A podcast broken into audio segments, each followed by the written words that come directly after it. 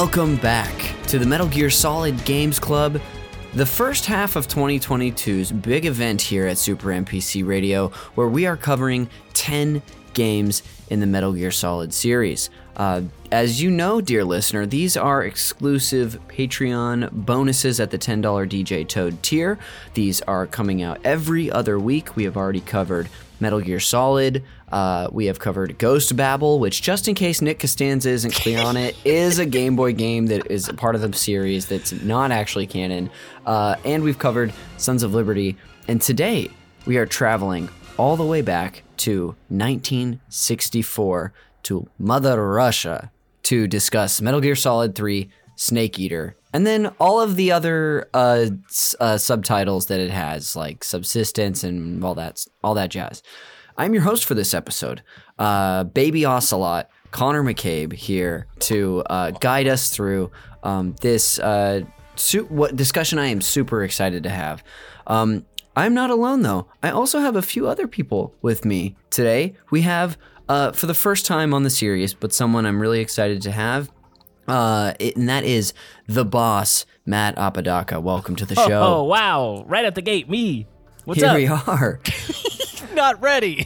Not ready. I was Um, distracted because you can't. The listener at home won't see this, but my cat is being very funny and sitting.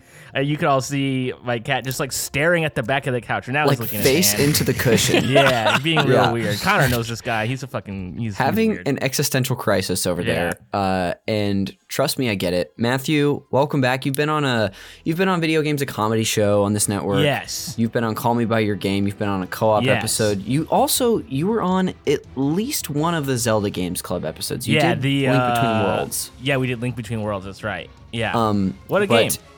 Such a great game. Uh, which you know we have a little 3DS tie into this game too. So Oh, we're gonna keep in the thread y- there. Yeah. Yes. Yes. Um, I'm excited to have you. Um, I'm sure people know who you are, but Matthew, what the heck do you do? Who are you? What, have you been heck? up to lately? I what I mean, uh, you might know me from uh, Get Played, the video game podcast. Uh, Nick Wiger, Heather Anne Campbell. Um, that's probably it. Probably being on Comedy Bang Bang. Maybe follow me on Twitter or something. I don't know. Maybe you're you're uh, Maybe you're my mom? on Twitch. yeah. oh yeah, maybe you follow me on Twitch. I feel like all those are uh, linked circles Yeah. in a in a in a large Venn diagram, right? Like somebody knows me from this, and they because of this they know me from this other thing. Absolutely. Uh, yeah, but it's it's no more than three things. It's not. Yeah, I know more. all of this. They We'll don't. They don't subscribe there. to all of it. no, yeah, they're like, I gotta uh, limit my Apodaca. Yeah, I've had Uh, enough. Yeah. Well, not me. I could never get enough. But so glad to have you here, buddy. Uh, Thank we're, you. We're. It's not just the two of us though. We've got a returning champion who is also with uh, myself and the co-host of episode one, Jeremy Schmidt. Uh, but that's not who I'm introducing. I'm introducing Michael McCaller, the Volgin of the episode. I'm saying that because I know he wants to be Volgin. I do not want to be Volgin. I swear, I feel like, but I feel like you want it though. I am the sorrow Okay. Wow. Oh, because I just I feel sad a lot of the times. Uh, I tend to not really get involved. I Yes. kind of stay, you know, at parties. I I remove myself and. Hang But you're the sort of in the background. background of parties. If you look at the right angle, you're holding up like a sign or doing something silly. I help Yeah. what I can. Yes. Well, dude, so good to have you back. Uh, McCaller, you're also the host of your own podcast, Scary Basement. Yes. Um, you do a whole bunch of stuff, though. Um, we got to hear from you earlier, but anything you want to say about yourself? Or do you have anything to say for yourself? Uh, wow. Uh, I What do you did have to not say shoot that man, Sheriff. uh, no, I'm a, I'm a regular old uh, writer and podcaster and general uh, man about town. one of the OGs of video games, a comedy show. Um, been on, you know, Call Me by Your Game. You've been on all sorts of stuff. Mm-hmm. Um, you were, I mean, also the co-host of the Resident Evil Book Club and Games Club that we did here uh, on the, on the network. Boy, so was I. we would, where would we be without you? I don't want to know, but we'll introduce the final guest who I already sort of previewed earlier. Um, who do I want to, who do I want to peg you with, uh, Mr. Schmidt? I don't know. You're you're sort of the end of the podcast. Uh, or or how about this? ooh, One of the game character, one of the fictional game characters from this uh, from this game, Lyndon B. Johnson. Yeah, I'm I- kind of the like Johnson of the podcast. I would have taken the parrot as well. Yes. I like Oh, this the- that parrot. yes. And and folks, I wanted to I wanted to hold it up on the Zoom so everyone could see. I got it, baby. Oh, my gosh. Oh. Metal Gear Solid 3D on the 3DS. Got myself a copy when it was nice and like 30 cents on Amazon. Oh, Wow. yeah. That's the way to Uh, go. And it's and it's the way that Christopher Nolan intended this game to be played. It is Yes. uh, perfect in that aspect ratio of no more than four by three. Yes. And in 3D. I uh, love this game. What a good time, Connor. Thank you for having me. Of course, uh, you're hosting a bunch of episodes of this Games Club too. Of course, one of the uh, the the co-fathers of Super NPC Radio, host of Video Games a Comedy Show, and you produce uh, everything we do here on the network. Um, but yeah, it's great to have the three of you here. I'm so excited to get into this game. Um, again, Metal Gear Solid 3 Snake Eater, the third in the Solid series, originally on the PS2, but it's had re-releases since. Um, the first thing I want to get into, which I know for maybe the three of us who've been on the show before, we can keep it brief because I know we've talked about it, but I want to hear about our history with the series uh, and this game in general. Matt, why don't we start with you since this is your first time on this on um, the game Club for Metal Gear Solid? Okay. What is your history like with the series and this game as well? Well, I'll say, I'm going to say right off the bat, I think Metal Gear Solid 3 Snake Eater is maybe my favorite game of all time, if not one of my top three favorite games. It's I, I love it. Um, And this game, I mean, for Metal Gear, uh, to me is like very special. Um, I remember being a little kid and watching my uncle play through the very first one and just being like, "What is this? This Yeah. this is awesome. This is like really cool." And I, you know, when the first one come out, I was probably like seven or eight years old or something. 1998. Yeah. Yeah, that's about right then. And then uh I never played two ever. Um, but um I did recently because on Get Played we do uh hit every November or last two Novembers, 2021 and or 2020 and 2021 we did Hideo Kojember where we do a month long uh deep dive into uh Hideo's uh work. That's and- right. That's which is not- that's why they say remember, remember Hideo Kojima. That's right. Yes, exactly. That's where it's that not comes just for from. one day; it's for the all for the Yes. whole month. And um, so I I played um, Sons of Liberty for the first time last year and was just blown away by it. Was I fucking loved it? It's so good. Um, but I played three, not necessarily not when it was new, but I played it on PS2. Okay. Um, I got it like from Hollywood Video, like in the Hollywood Video Oh. like bargain bin, probably for like ten bucks or something. Do you remember if the first time you played it, if it was the like original release, um, or if It it, was is. Subsistence? It's the original, and I have it. I have. uh It's one of the few PS2 games I still Oh, have. I think is, is the uh, Hollywood Video with the Hollywood Video printed um, yeah. sleeve. Yes. That Uh.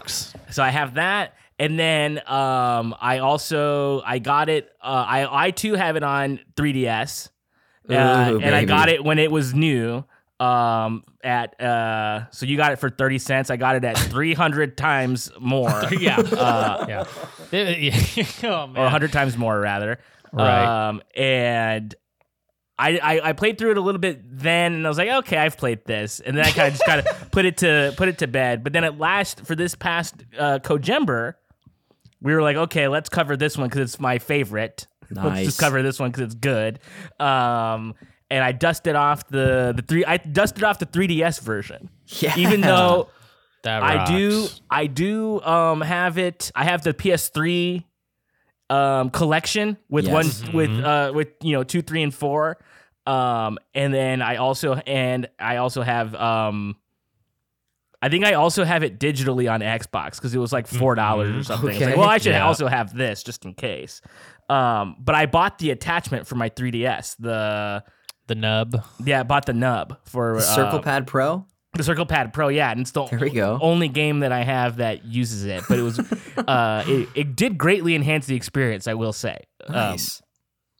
well worth. Uh, that that cost me thirty bucks too. You spent almost a full game price for a. Yeah, Jeremy for, actually for a freaking nub. Jeremy, I think you got paid to take someone's Circle Pad Pro. yeah, yeah. Well, see, yeah, someone had someone had Please. died, and they were Oh, they, no. they only had that on them when they Yeah. died. You had to play, pay For the one estate tax position. on the Circle Pad It was Pro. all my it was all my dad left me in his Yeah. passing. Circle This is my circle Pro. pad and to my son Jeremy, my circle pad pro. That's a good haul. Yeah. Um, uh, Matt, uh, so you so you played you've played the 3DS version. Any other experience with the series in general? Um, I think I played a little bit of four. Um, and I played. I think I played like the beginning of the first part of five. Okay. Oh no! Look, it looks like we got we froze Oh, froze he's, Jeremy. He's frozen. It it only took 11 minutes into the show for that to happen. Uh, should I keep going or should yeah, we, keep, should- you you uh, can keep going. I'm just okay. I'm gonna let him in as soon as he's back. I um, I I played a little bit of the beginning of five just to see uh like oh this is Kiefer Sutherland and not uh David That's Hayter. right. Um, and as, and as I understand it, there's like an in-game reason for why that is, but I've never, I've not finished it. Um, and I also played a little bit of Peace Walker because I had a, I have a PSP. Yes. Um, and I don't, but I never finished it. And that's a game that I just wish the, I don't know if you, you guys have probably talked about this a little bit uh, in general. I wish the PSP was a little, either a little bigger or a little more comfortable to hold. There's something oh about yeah. even the shape of it that doesn't feel quite right in the hands. I never had a Vita, and I know I think the Vita is maybe a little better. It's I um, would say it's it's, like a worse. comparable. yeah. It's actually worse. Yeah, We- the the PSP was ergonomically better than the Vita. Mm-hmm. we had um I love the Vita, but it sucks to hold.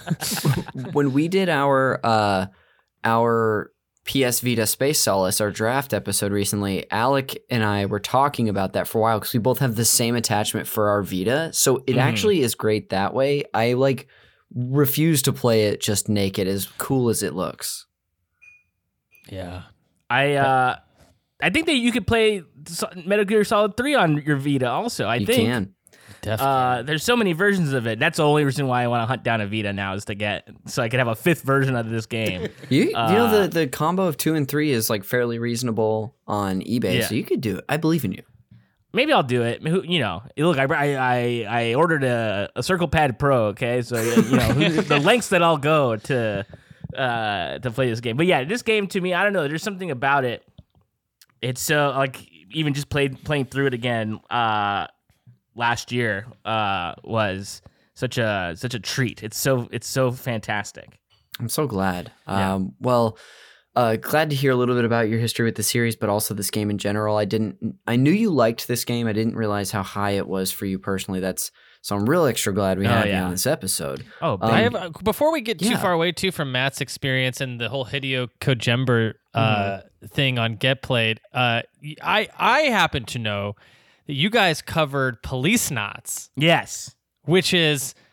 If anyone knows anything about Policenauts, that's insane that they that they covered that. That is Yeah. like there's not many people are covering Policenauts in 2022 No, or 2021. And for good would- reason. It's not that recom- good. I, I would recommend going and listening to that episode. Um, Yeah. Because as you know, also playing through like the Metal Gear Solid games, there's a ton of Policenauts crossover with them, Yes. and then there, that other choose your own adventure Snatcher. game. I would say if you're gonna play one of the two, Snatcher is the, I think the better one. The although there is I think stuff in both that has aged uh, you know incre- incredibly bad. Um, There's a Policenauts segment with a with a stewardess where you can like grab her breasts and they jiggle and honk, and she's like, and, she, and she's yeah. like stop, and She's then like, you "Stop can just keep doing it. Oh my god. Yeah. I played. I've I've played Policenauts also, and um, I can't believe I played it. So Yeah. I, I let alone anyone else. And I don't think they were released um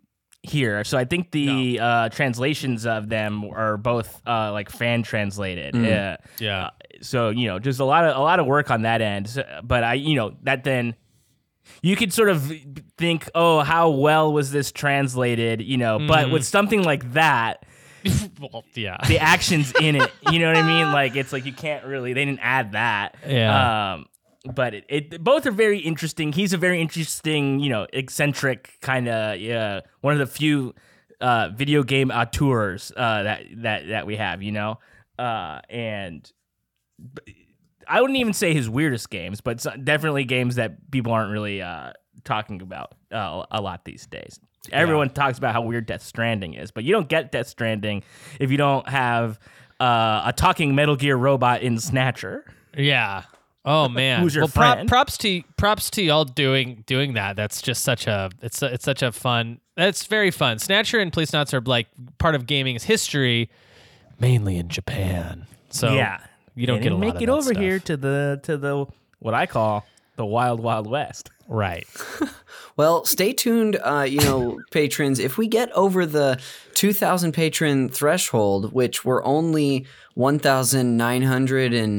1,985 away from, Mm-hmm. we're going to re release the Get Played episode as our own exclusively Okay. on the Patreon. So, yeah, that's good. it's I'll- easy to I'll do that because you just you just download it from the internet and then you can Yeah. put it back on your Patreon. Yeah. No, I'll get you a, a, a high res. Oh, uh, thank you, Matt. I'll get you a wave. Yeah. um, well, McCaller, we got to hear from you a little bit on um, the first episode that we did, but since it's been a few, would you give us a just brief catch up on the series and maybe focusing on um, your experience with three? Yeah, uh, this series is one of like 35 video game, TV shows, movies that are in my like second favorite thing of all time ever group. Like I Yeah. just love everything Metal Gear. Behind, of it. course, Resident Evil. Resident Evil is my number one game. Sorry, sorry, guys. we already did a games club on it.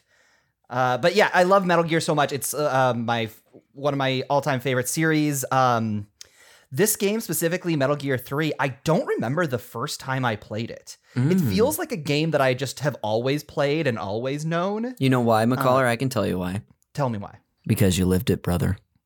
Yeah, I was the basis for Snake. I knew it. I remember working at GameStop and we had a big cardboard cutout of Snake Eater. That was Mhm. my um, very first. Uh, wow. like my very first day at GameStop, we I was at a GameStop and I was like, "Yo, how do I take that home?" And I want to say I took it home and it was like in my friend, my college buddy's house for forever. Incredible. and yeah, I feel like I played it. I, I certainly didn't play it like at release, but I eventually played it. My big memory of playing it is with some college friends. Um, also, uh, uh, my podcast co-host Roxy Poke, uh, who I went to college with. Uh, we were staying up very late and finishing, and I was like. I I don't know if you guys have played through this, you know, in your most recent playthroughs. This game has like 15 endings Yeah. and it doesn't stop. And so what we it was like getting pretty late, and I was like, well, we can just finish this really quick. We're at the Volgin fight.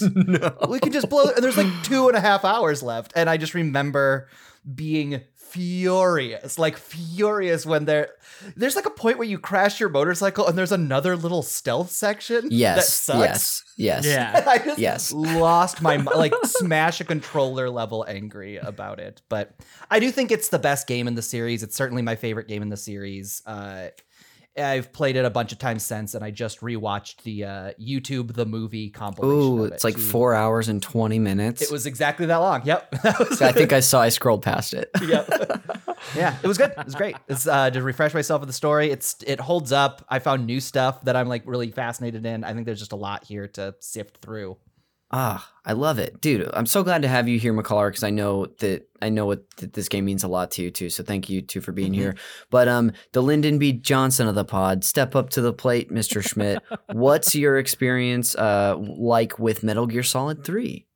I um did not play this game when it came out. This this game's release and like late PS2 titles in general mark the end of me playing video games until for like 5 maybe 6 years cuz that's like around when I went to college Mm-hmm. and was too cool for that. and then eventually decided that I was actually not that cool and that I could totally keep playing video games.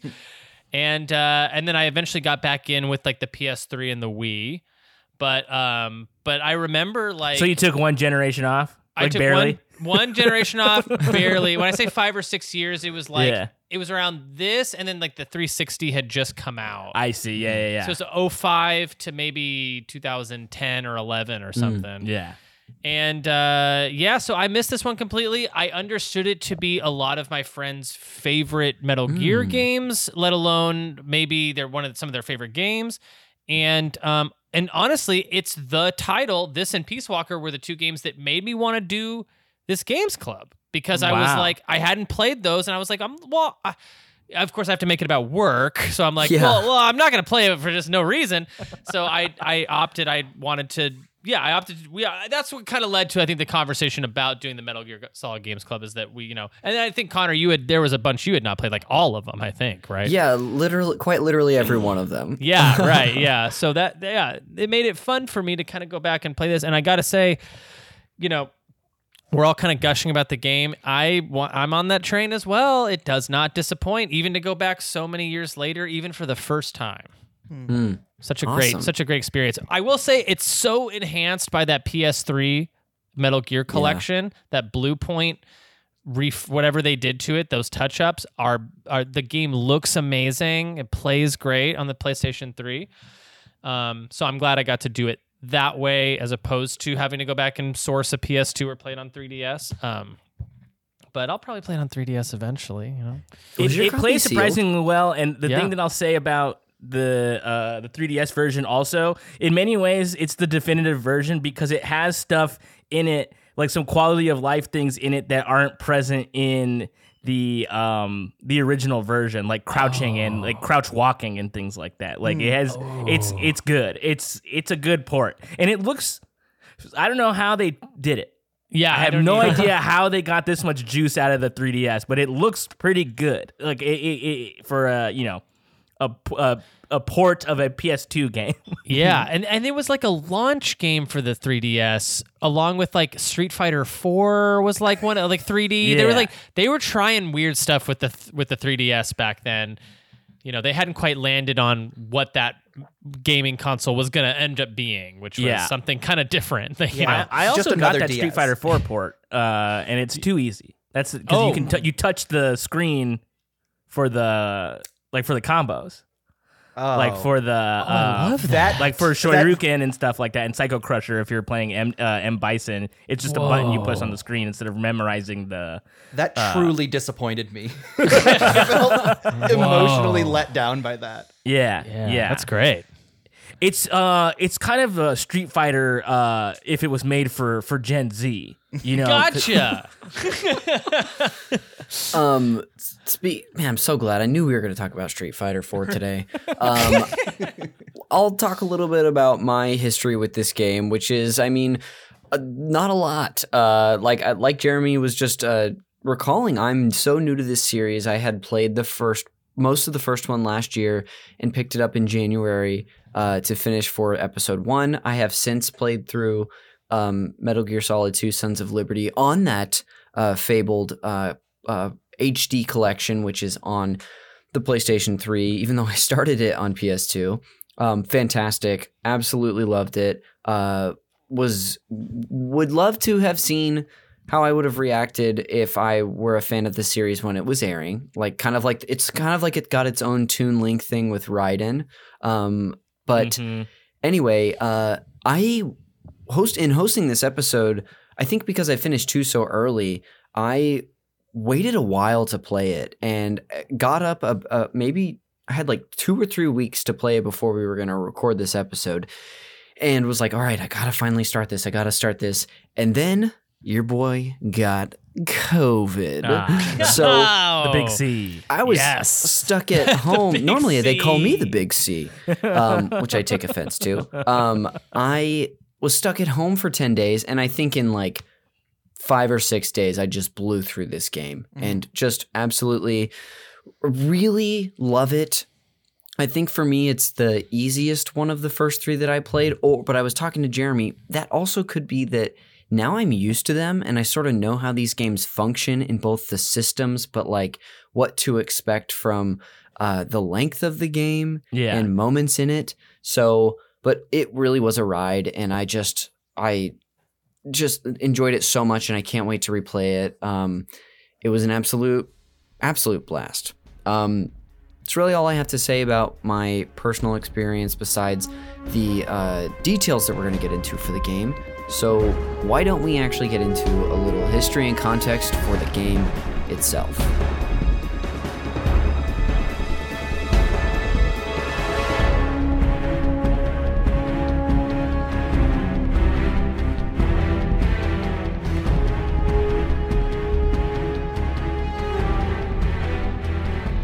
Metal Gear Solid 3 Snake Eater uh, was released i- on uh, November 17th, 2004, two days after my 14th birthday, uh, which I went to, uh, got kidnapped by my friends to go see The phew. Incredibles and made out with a girl in the movie theater. Ah. so I was thriving when this movie came out. Uh, when you said kidnapped, I was really scared, and Yeah, I I got got the rest of the kidnapped. sentence. Yeah. Yeah. No, it ended up just a story about me being being cool, having Yeah. someone thirsting after me like Eva. Yeah. Um, nice, but- dude. oh, thanks, thanks, bro. That fucking rocks, dude. That's I always awesome. describe that when that happens to me as an Ava situation. Yeah. Of course. We Um, keep meeting these women with their long jumpsuits. Yes. Un- so unzipped. always unzipped. Um, yeah. Can I ask you about the movie real quick though, Connor? Oh. How could you even focus on making out when Mrs. Incredible was on screen the whole time? Yeah. I'll tell you who you should have been making out with, Mrs. Incredible. yeah. I should have been plastering my face against the movie screen and getting escorted out of the theater. Yeah. Uh, if only I could go back in time. Um, Connor, when you were seeing that movie, did you think that she wasn't going to be real stretchy? Because you would be wrong. uh, yeah. Yeah. I was not prepared. I was not uh, emotionally prepared. uh, I've seen movies with. Connor, and before every movie, he goes in and says, "I can guarantee you, no one is going to be stretchy in this."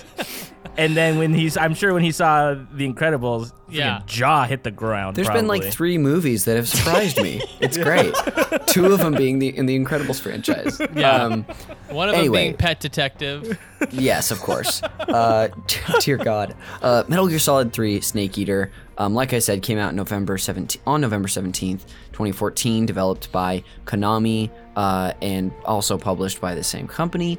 Originally released for the PS2. We've discussed a lot, but it's directed and written by Hideo Kojima, um, which and it serves as the prequel to the entire Metal Gear series, even before uh, the first two Metal Gear games that were on the MSX and the one that got ported to NES as well.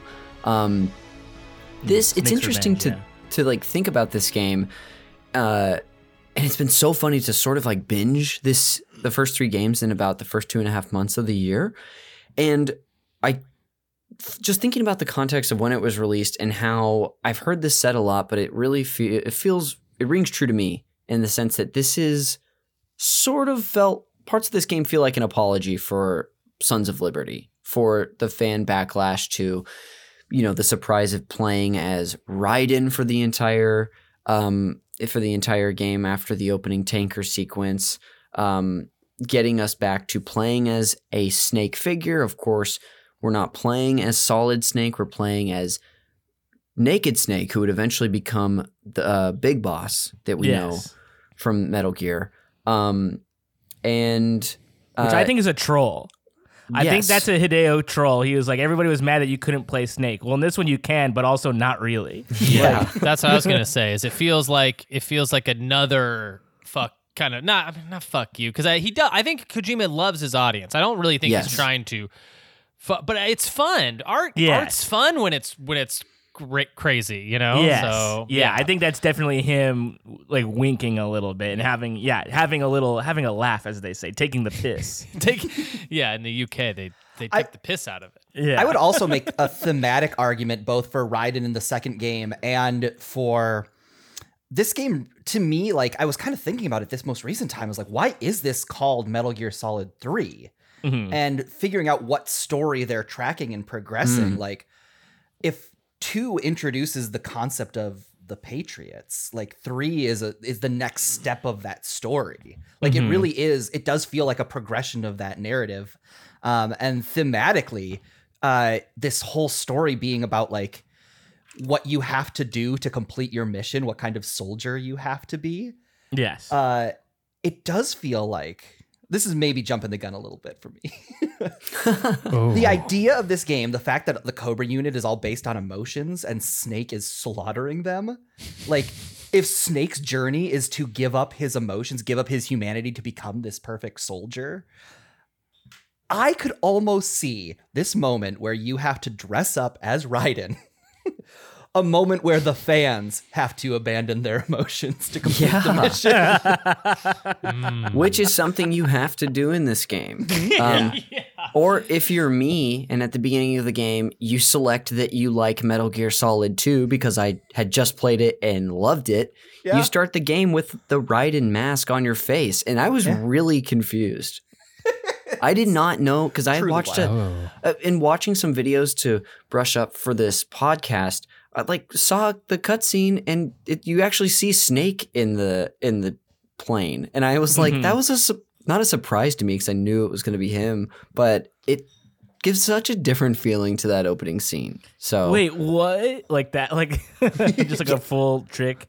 yeah, how, it's does it, how does it work? Because I always selected I like Metal Gear Solid 2. Like, how do you get a guy's face if you say no at the beginning of At the game? some Like, point in you the have to dress game. up as him? You get it later. It's an item that you I think have to find uh, Yeah, later yeah. on. But So you you can get- you because you have to have it for that mission to Yeah. uh, to progress that where, story. Yeah. where Volgin grabs your crotch. Yeah. So Yeah. Hideo Kojima is Yeah. telling the people who liked his last game, congratulations, you get to skip this part of the game and get a little reward. yeah, you don't have to look for this thing. You Mm-hmm. can just have it, and when you get to that point, there you go. You're set. Um, God, what a I can't remember what I selected. I must have selected. Um, I think there's one that if you select it, you just get like a bunch of stuff. Like, and I just picked that one. was I like, think I'll it's just get- three. yeah, I was like, I like, I like this. Give me all the stuff. I want. I just want to start with all the stuff, please. Hmm. yeah, you do get some extra bonuses that I think if you don't select it, you can get at the end of the game after completing it that you can use in Mhm. subsequent playthroughs. Um, yeah, g- great point, McCaller. Um, we sort of also um, we've been talking about the different releases of this game. Um, Metal Gear Solid 3 Subsistence was an expanded edition released in Japan in late 2005 and then in North America, Europe, and Australia in 2006.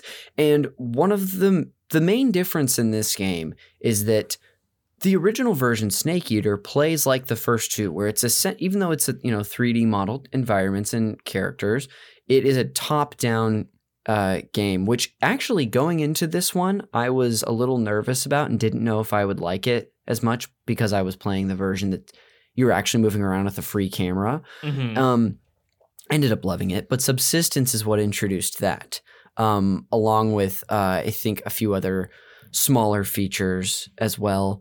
Um, we talked about the remastered version that was included in the MGS uh, HD collection, uh, and then the 3DS version we have just been praising this entire time. Uh, but I would love to play that, and I'm glad Matt brought up the sneak crouching that you can do, the crouch walking.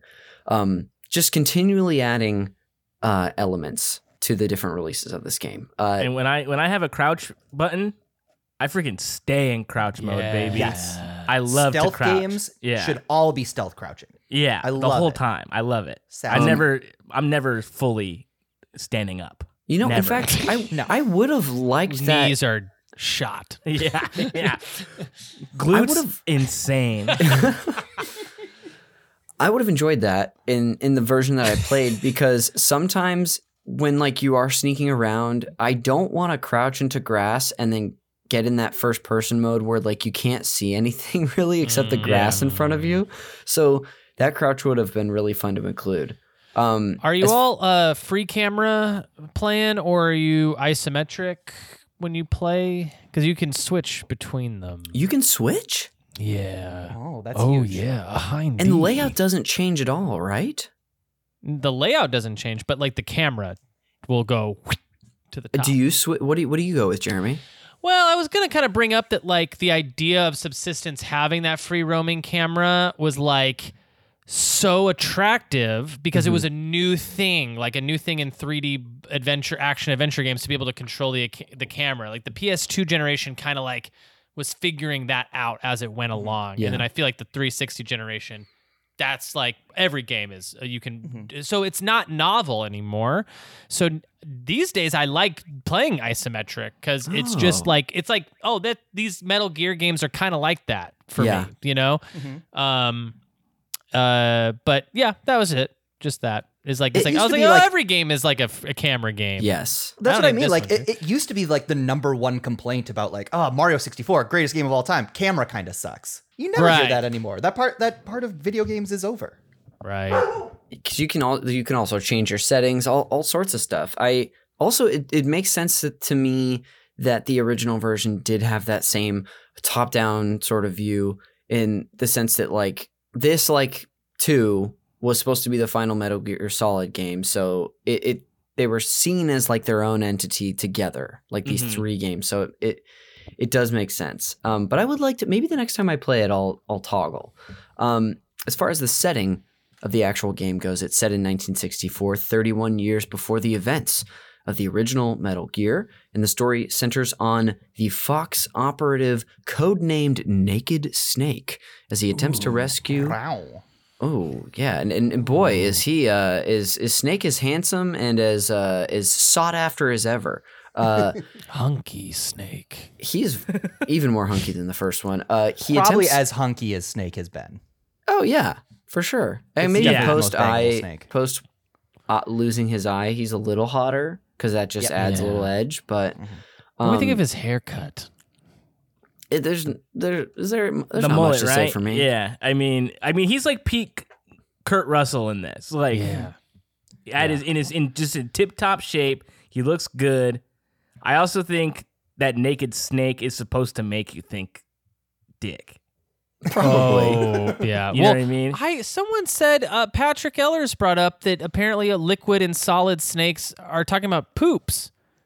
A Oh, liquid yeah, snake versus yeah. a solid Oh. poop. Yeah, that makes sense. But naked, That's, That's it. different. yeah, that's different. naked, is, naked is not one of the, uh, you know, it's not Kinds solid or liquid. Yeah, Yeah. Maybe it's gas. yeah. na- Um, naked is gas for sure.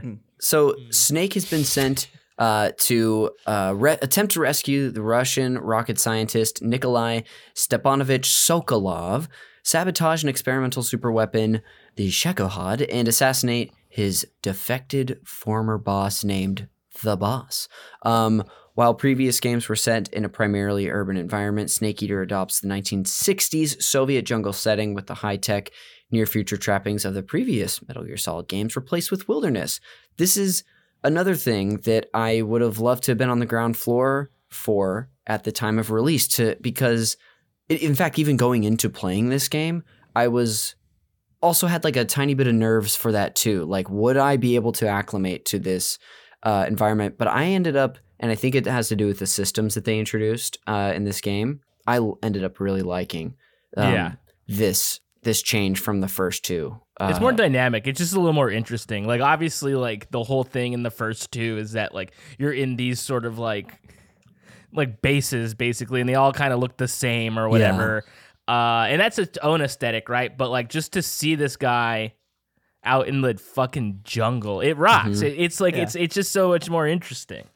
Yeah. And you do still get those bases. Like I, Y- I feel yes. like it makes the bases so special when you find one. Yeah. and you're just Yeah. like all of a sudden playing a whole like going downstairs into this deep underground base. It feels like you found something as opposed to being funneled through uh, room after room. It does make him. It makes him feel cooler uh, Yeah. for sure. Yeah. the way people talked about this game when it came out and sort of for years after was how open it was like and that they always described it as being so open and that i think that also kind of scared me away from it for a while because i was thinking oh man is there going to be too many systems too many things i'm going to have to figure out and really it's just like matt said it's just more dynamic versions of what they were already doing in level design. Like, don't be fooled by the jungle aesthetic. It is just a base like Yes. It is atmosphere. rooms you're It- walking it's through. literal. It's. Uh, I almost feel like this game is level based because you never ba- Mhm. really backtrack. It's all forward Yes. progression. So yeah. So don't be nervous about that. Metal Gear Solid Five is where it really delivers on that promise of like, okay, we're in an open world, and yeah. And can I ask, is this I, I just played um Horizon Forbidden West. Was Metal Gear Solid 3 the first game to do the like the tall grass equals stealth zone? Like Mm. oh. it it is the earliest one that I've played that does anything like that. It's certainly the first time I remember it, but like I do kind of like that that little addition to video game vocabulary, right? Like if you see Yeah. a red barrel, you can shoot it and explodes. If you see tall grass, Yeah, you get you can- below eye level and you are invincible. Or Yeah, invisible rather. Yeah, you cannot. Yeah, you're not You uh, able die. to be seen by the naked eye if you're in any amount of grass. Yeah. Either- yeah, yeah. Uh, Um, yeah, it's it just really love the th- this this setting is great. And Jeremy, to reiterate what you were saying too, I was also just worried like, is this going to be huge and open? Like, uh, I don't know. Um, so yeah, this the series it does a lot of what or this game does a lot of what the series uh, was doing before it, especially with the first two games. But like I think someone else also said, it builds on so much.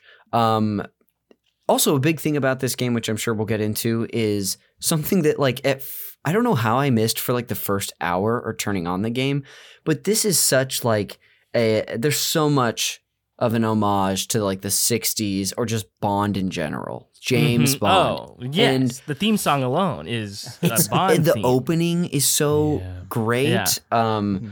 I really I'm not even a big Bond guy, but Mhm. that them adding that on as like a layer of character to this game really worked for me personally. Well, Um, that's something that I just love about um, Hideo is that he just like puts everything he likes in a game. Yes. Like, Uh-huh. just no, it doesn't matter what it is. He's like, oh, like. Uh yeah, I like James Bond. I'm gonna make. I, can we get a, a a Bond theme for the opening theme of Snake Eater? I also like. Um, I like to be horny. Can we put like horny girls in this game? Uh, can we do that? Uh, and just Can like we and hold just- R1 to give a clear horny view? Yes, Yeah. yes, the game. yeah. Uh, and then just like other, he, I mean, he references, and then like movies all the time. Like when you call, Yeah. uh, and you save, uh, I can't remember what her name is now. Paramedic. Um, paramedic, yes, yeah. Yeah, how could I forget? It's like what she does, um, which is another staple of uh, his games. Uh, but when you talk to her, she just was like, "Oh, like, did you have you ever seen Godzilla?" And then he's like, "Huh?" He and I, I don't know if I've said this to you guys before, but my favorite thing about Snake is that he's supposed to be this like very capable, like one of the best spies in the world, and he's like as dumb as rocks. He's never heard of anything. he doesn't know what anyone is talking about ever, and he's like everything that you any new piece of information he gets is a gigantic surprise to him. He's always just like, "What?" Yes. Matt, have Yeah. you considered that that's how he got to be the greatest spy? Because he takes in every piece of information twice. he has Yeah, to he's like- repeat it when you say it. it's helpful, especially when I'm like kind of maybe half on my phone in a Kodak moment where Yes. it's like I hear oh, it repeated. a Kodak moment. Yeah. I love that. You can have that, Mr. Kojima. You can have it. You can Even have it. We'll never have another Metal Gear, I, I, I possibly. think uh, he's Snake is particularly like not just kind of dumb in this game, but innocent. Like Yes. he really leans on the boss as being his mama, and Mhm. he's like, yes. and he's very confused as to why she's not acting right. You know, like he's Yeah. just like, and he's not horny. He Snake Right. specifically is not horny ever. right, Uh, Yeah. Like I feel like when even when women try to like flirt with him and stuff, he's like, "Uh, leave me alone." Like he's, he's it's not, not, very the interested end in it. when yeah. he finishes his, his objective, and and his Yeah. mom is dead now. Now I can bust. Now I can. now it's time to bust. Gosh, um, this this snake is really. I mean, we're just we're kind of getting into discussion now, but like, yeah, there's a lot to say about th- how different. As much as he looks identical, uh, uh, virtually, how different Mhm. this snake is and operates, and I actually like like you get a lot more. I think from this version of Snake. Um, so anyway, it it'll be fun to get into that. Um, this is obviously considered one of the greatest video games of all time, not just by these three dopes that joined me on the episode, but by many people. It sold, according to Wikipedia, by March of 2010, it sold around 4 million copies, um, which they're calling a commercial success. And, you know, that that is great, but like thinking about how many PS2s are out there, like that doesn't seem like that many. I guess I forget that it is, it's not a niche franchise or a niche series, but like it's not the most popular um, out there. which it's is a, it's it's those numbers also seem hi- g- good and high for that time too. Like oh sure. Yeah. you know, you know, like today it's a different. We live in a different world. That's where true. Video games are like ubiquitous, and Yeah. everyone buys a Mario Kart. like Mhm. it's And- like a rite of passage. to Connor's point too, though, like 158 million um, PS2s were sold. Uh, so like that, but also I think a lot of those. I think a lot of. I have this theory that a lot of PS2 sales weren't just PS2 sales. I think people bought them as DVD players. You are like, correct, also. Matt. Like Yeah, you know what I mean? that's Like I don't think. s- I, some people were like, "Oh yeah, this plays video games," but I mostly watch this as a. I don't. I don't play video games. I I have DVDs. Yeah, Totally. I watch Crouching Tiger, Hidden Dragon on this. Yeah, I, I, watch I check X-Men. out the Yeah. special features on Shrek, nice. which I absolutely did. Um, Hell yeah. Uh, yeah, this game Hilarious is great. Yeah. Um, any as far as just like the historical context of the game, maybe even with the series uh, in in um, relationship to the series itself. Is there anything um, you all feel like sharing before we get into more of a discussion of uh, any thoughts we have about the game? I do kind of feel like this is the right way to do historical fiction. Like, yeah, Mhm. I don't necessarily want to see a, a a story where like Lyndon Johnson is involved in a conspiracy, but do I want to hear him talking about legendary soldier the boss? Yes, Y- yes. a thousand percent. yeah. You don't want it to be the version that it is in Call of Duty where uh like Reagan is giving you an assignment personally. Right, Right. You sort of like you want maybe Reagan to be an NPC that gives you lore, not necessarily uh yeah, I want to meet him in Elden Ring. Yeah. Reagan and Elden Ring. Hello, tarnished. Hello, tarnished. we've got the war on the grace. I haven't played that game, so I'm glad that worked. Um, That's good. yeah, that's uh, thank you for for bringing that up, Mr. Caller. Godrick, tear down those runes. Yeah, I wonder if there's anything to like. Does anyone have any guesses? Not not to get like too deep down this rabbit hole, but like why this time period when this game came out? You know, like so if you think about like MGS 2 mm-hmm. to me is perfect because it's like Y2K is about to happen or or it just happened. You know what I mean? Or you know, and so it's mm-hmm. like it's like it's all about technology and and it like and the Matrix had just come out, so it's kind of you know references concepts in that, and it's like mm. cyber. Like the, the last level of MGS2 is just like we're in a cyber world. Do you know why did he go decide to do like a Vietnam thing? M- m- was it, it?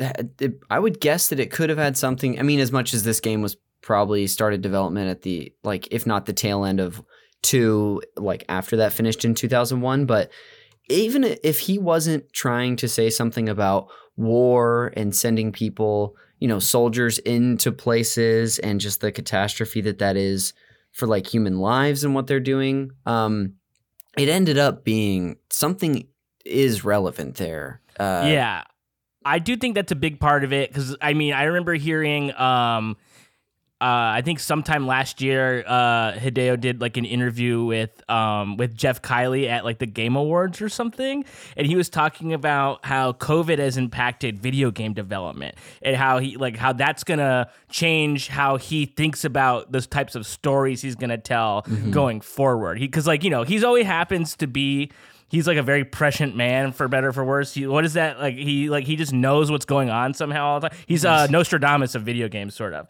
uh, where like.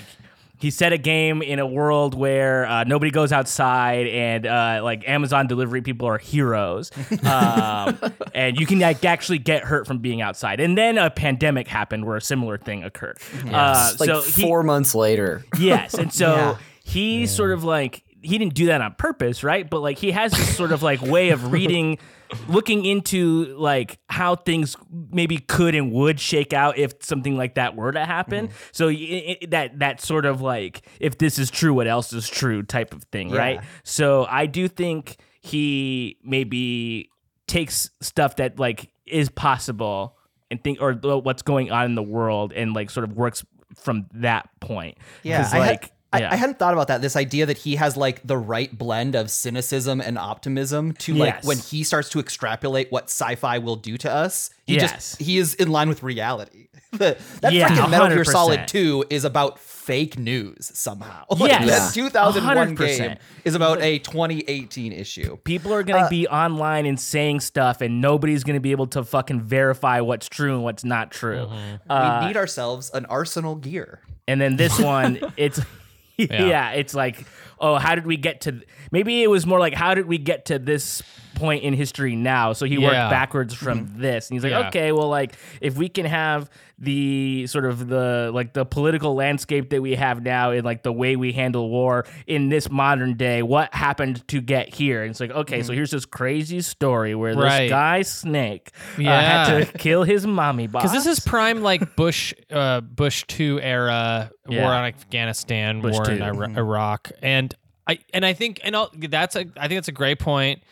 Maybe also you know setting up because I think eventually this this arc throughout the series goes to like actually Big Boss, who you thought was the big villain, is actually the big hero because he's mm-hmm. like a socialist. like I think Yes. the game ends up being shockingly pro socialist long term. Yeah, and I think this is him setting kind of setting some of those things up early. Like, Yeah. you know, in a weird way. Oh, but, definitely. yeah, I think. yeah. Go for it, Jeremy. Sorry. that was it. That's all I have. I was going Big to Boss runs the DSA Outer Heaven branch. Outer Heaven Branch. Yeah, and honestly, Dear honestly, comrades, those people are insufferable. he. I mean, this game Yo, leave me is alone. is as much as you know. We're I'll playing. donate. I don't want to go to a meeting though. Oh, sorry, can't make it to the 90th Zoom in a row. Um, as much as this, I don't live in Long Beach. Uh, yeah, you know, I mean, the whole series. I feel like you could, this could be said about it as much as you know we're playing as an action hero, uh, uh, like a super soldier who, if you decide to play this way, can just you're shooting up a bunch of people with a bunch of guns or killing them in different ways. Mhm. Uh, it's very anti-war, um, and there's so much tragedy here, especially by the especially by the end of the film as Big Boss is you know walking away from that meeting where they're celebrating him, or yeah. or and and those those old conniving politicians or whatever are like, well, I feel like he'd be good to start the new Fox unit or or whatever. They Yeah, can do like, all of our I- sneaking missions. yes, I love that. And they he's like, say I that. just finished. Uh-huh. Yeah. I like just did all this stuff. Can you give me one day? truly. Um, well, uh, why don't we? Even though we've you know we started to dip our toes in, why don't we officially jump in to some uh, game discussion? Now, this isn't exactly like the beefiest part to start, but I do want to get something out there. Having been on the Metal Gear Solid One episode, I want to acknowledge something and revisit just something I was unsure about. Um, at least from what I can tell for the first three games, and this has been echoed by many of you and others who play it, um, there's been this question of like, is Kojima in on the joke of like the sleaziness or horniness of his game, or even how like Snake is in the first, the first uh, Metal Gear Solid? And this is the game that convinced me that he's absolutely in on it, and that he yeah.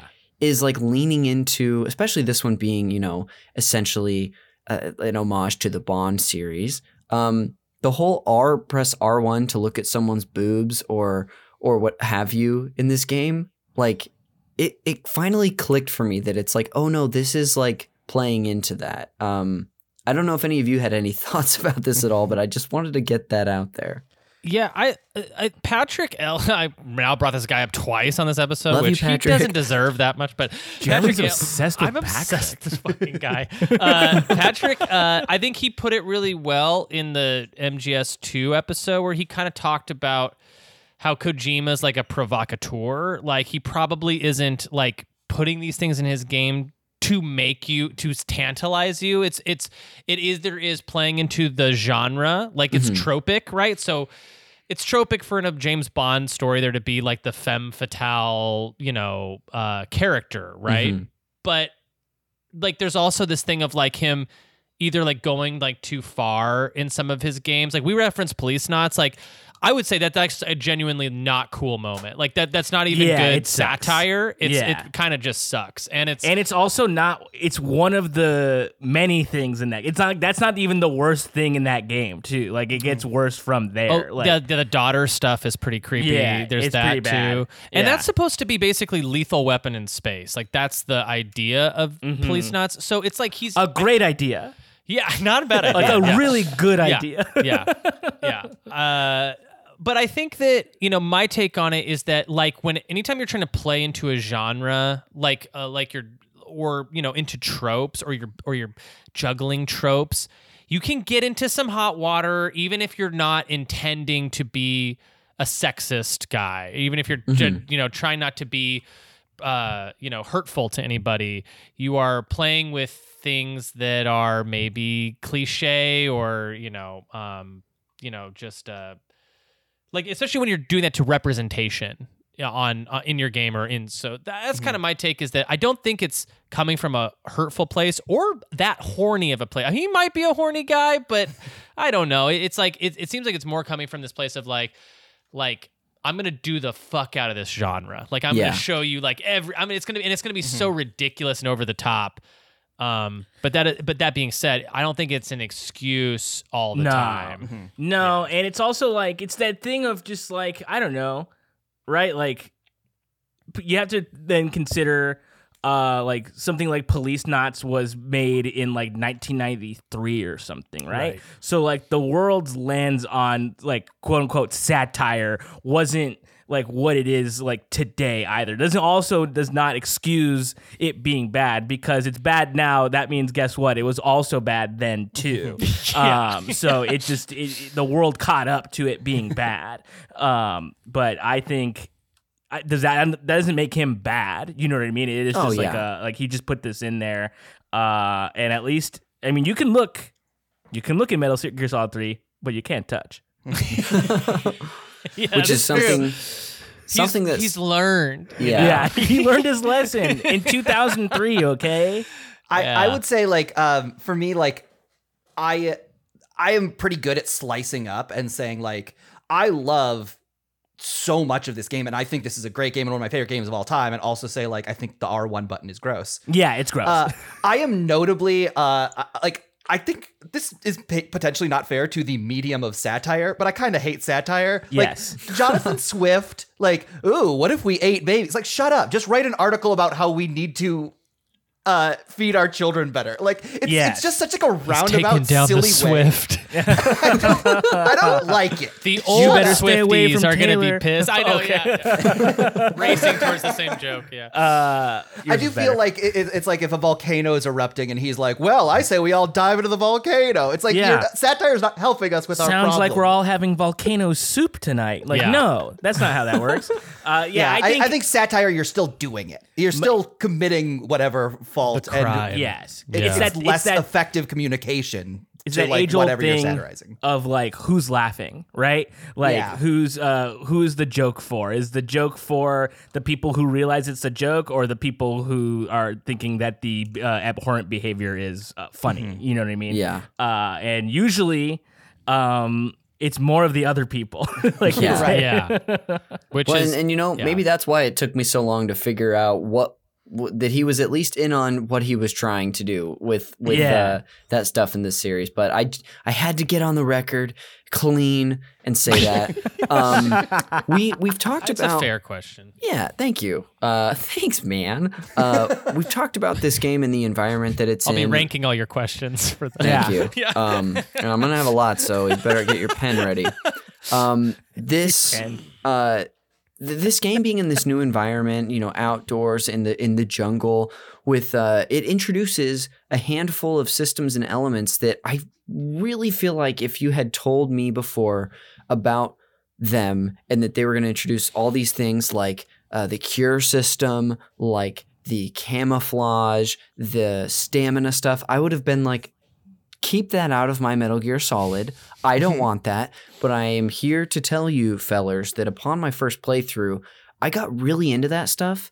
And Yes. I don't know if it's because it's actually all pretty simple and easy to grasp and just like takes moments of flicking some buttons or going into a system, but I love it. How do you guys Dude, feel I'll- about this? I'll tell you what it is. Uh, Huh. What is so satisfying about it is the little sound when you like press circle on the ointment. It's like whoop. Yeah, Yeah. hundred Yes. percent. Yeah. It And then when you a- make it's like- something, when you make a food, he's like, "Yuck, this fucking sucks." Yeah.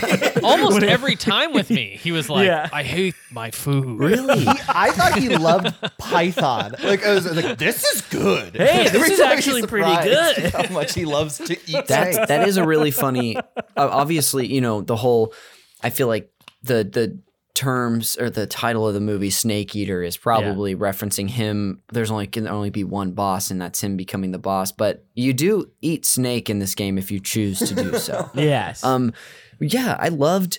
Uh, it took me a little bit to get into the um the stamina system, and my stomach was just in the game was growling so loud, yeah. and I was like, "Is Your boy I- had diarrhea. I was like, is there some big ass like lizard around? I thought it was the crocodiles you see, or if they're alligators. And that was your tum tum. That was my freaking tum. Oh no. Um. So then I went on like a spree of like getting on the ground and stabbing mushrooms and stabbing crabs and eating these things. I I thought it was kind of like the weapon system and the durability in Breath of the Wild that a lot of people don't like. I do enjoy it. I like it because it forces me to use the stuff that I have before spoils and Mhm. goes bad and gets a little fly on it. Um, Jeremy, do you have any thoughts on either the uh, the stamina system, um, which is different than health, or the camouflage in this game? I uh, let me put it to you like this. I love this game.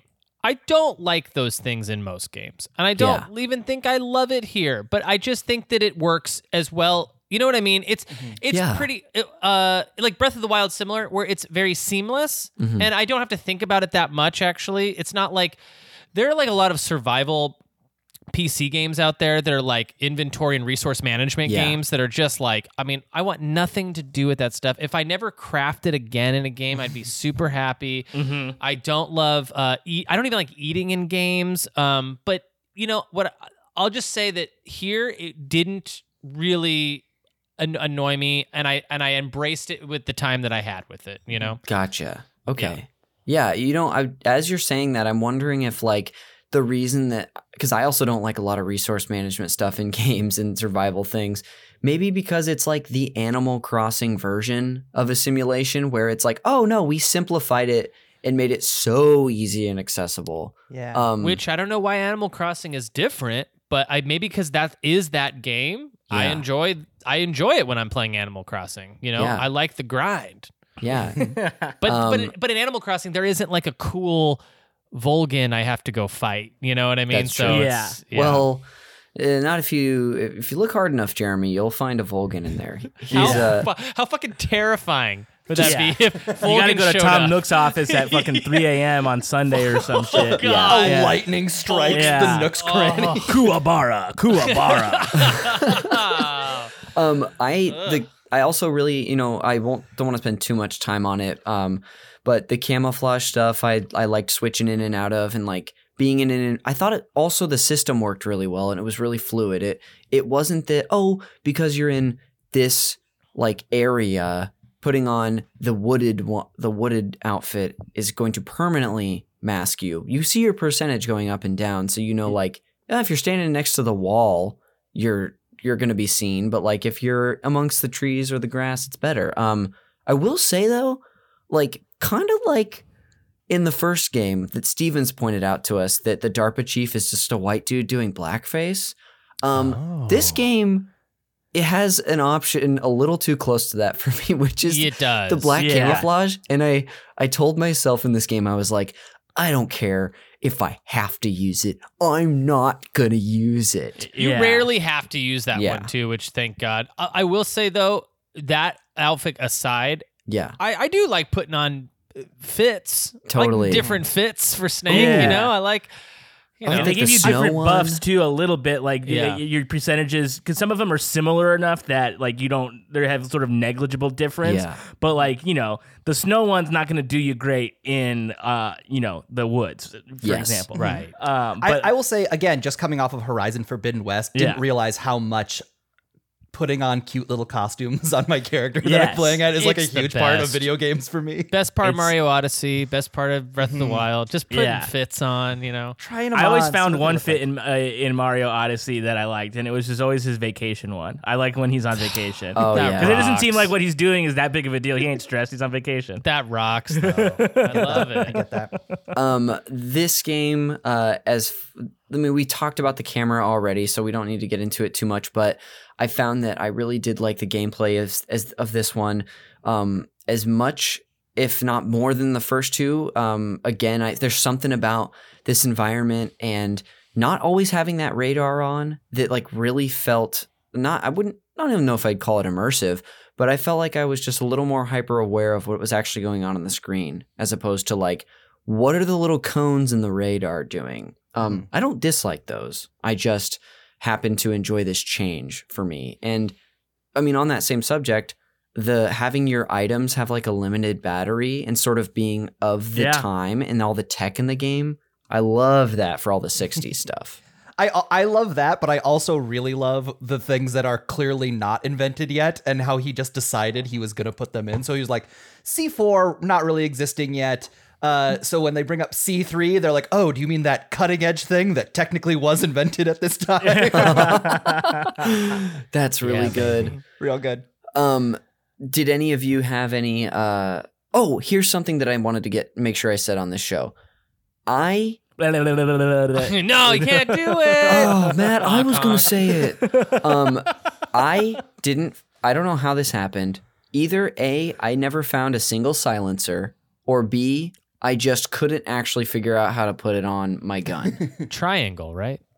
Well, it, it, it I it told me the button too, but I just didn't know if that was like in the menu, if that was like Mm. when you're holding it. So guys, I played this entire game without a silencer, and it Whoa. made that it, it was pretty Everybody hard. heard That's you hard. emptying the clip. Yeah. I That's nuts. so I'm not even using like my uh the trank gun that much, just because it's gonna alert Loud as everybody. fuck. yeah. Yeah. Um, wow. I will say, about- do you guys ever? Do you guys ever? Okay, I'm a trank only when I'm playing these games. I hmm. never shoot unless I'm playing, unless I'm fighting a boss, and then I'll get out like a, a- whatever gun I have that's powerful. Yeah. Bazooka. I love tranking everybody.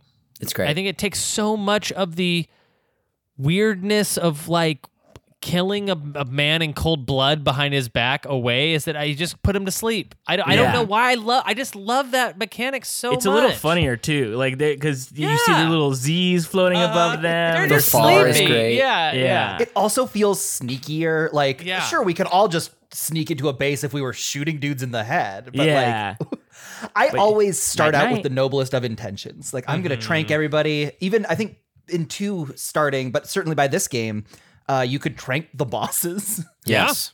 Yeah. And uh, I I'm like I'm gonna trank everybody. I'm not gonna kill a single soul. And then it's like four dudes in when like I run out of trank bullets, and I'm just like, well, uh, sorry, humanity. I'm getting Yeah. through this part of the Down. and if you you take them down, if you take the um bosses down with the trank only, you get like a special Yeah. um camouflage or something. Oh, really? think. Yeah. They always reward you for doing a pacifist run. This is the kind of this these are the games that started pacifist runs, I think. God, that makes Uh, sense. Yeah. But I was gonna say too, um, in this game in particular, you're sort of either punished or rewarded for doing as little killing as possible.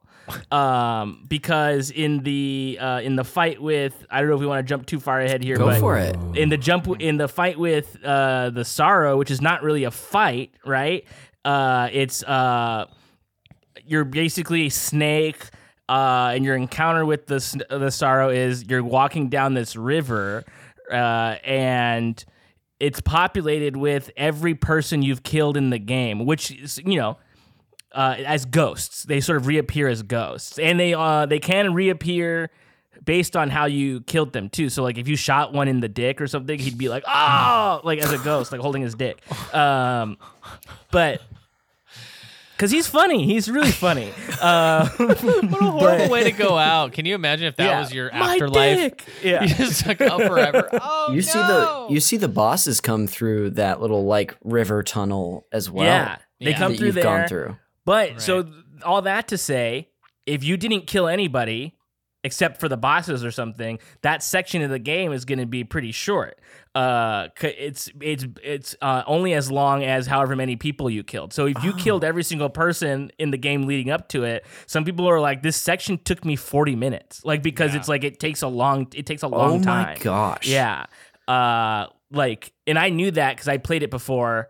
Uh, and so when we played it this last year, uh, Heather Campbell was like, "That section took me so fucking long. She was not, she was not like stealth, uh, and so she was just going through and killing everybody. Like I know how Uh, you played. y- yeah, exactly. No, yeah, Yeah, I was it's such a sneaky tell. little bitch. Yeah. tell. I it took me a long time this go around too, and I and I try my hardest not to kill anybody, but it was still Yeah. populated. It still took me like I don't know, fifteen minutes to yeah, get through it. it's, like it's a, a, long while. little section. Yeah. Speaking of, you know, you brought up the sorrow. I would love to talk about, you know, the care. Any open it up to just for people to talk about any of the characters or or the bosses, um, if they'd like. The first thing I want to bring up, which was a complete surprise to me. Um, I knew this game, you know, followed uh, Naked Snake, Big Boss. I did not know we're gonna be hanging out with young, like like early twenties Ocelot, Revolver Ocelot, who is just you know flipping his guns around like the coolest little guy. I, I sort of like hate and love him in this in this Oh. one, which I think Yeah, you're he's like a, to. he's like a dipshit in this, which I which I think is funny. Total Yeah. dipshit. He gets his Yeah. face ridden in by Eva's uh, motorcycle, but he is playing. Um, where is he from? Shalashaska. What? What's it? Wh- where is he? Our buddy from? Actually, I can't He's remember. from Russia. Is he also Russian? Initially. Russian? Is he Yes. Russian? I thought he was like a part of some other group? I don't know, I but thought he 'cause was he was- American. I think Who- he is who- who American, took- but he who he's took him revealed when to be was yeah. who took him? Well, I don't. I don't I remember. think Volgin. Oh, did he? Mm, but he. I think he might have grown up in Russia. But his his you know spoiler, which that's this whole podcast. His mother is the boss, and Yeah. isn't the sorrow like Sorrow's the father. his dad? Crazy. Um, Wild. But yeah, I just you know as a, someone who's gone through the first two games and Ocelot is such a big part of those. Mhm. I just did not expect for that boss whose hand gets cut off at the beginning of the first one to be so important and. I like really love that. I don't know if any of you had thoughts on him. He sort of gets the like uh Marvel movie uh like entrance sort of where you're like, who could this be? And he's like, it's that guy. Yeah. Yes. yeah, I don't want to And- spoil too much about later games too, but he's a big th- deal in the Yeah. whole series. He's never. It's always about this guy. Yeah, he's the guy. Yeah. He- Uh, to me, this game gets into like it, it- like Ocelot is very forgivable because he's like one of my favorite characters in this series, and I'm happy to see him. But this game gets a little bit into the Star Wars problem, where like everybody is the son or daughter of somebody else. Oh, and Yes. it makes the, it shrinks the world down quite Yes. a bit when everyone's related. Yeah. the uh, uh this is something that I, I don't know if you guys knew or not, but like I learned way later and was like, oh, why? Uh Sigint, your guy on the radio, is the DARPA chief from the first game. Are- Yes, the, the is that the- real? The weapons Yeah. guy. Yeah. Yes, I heard that too.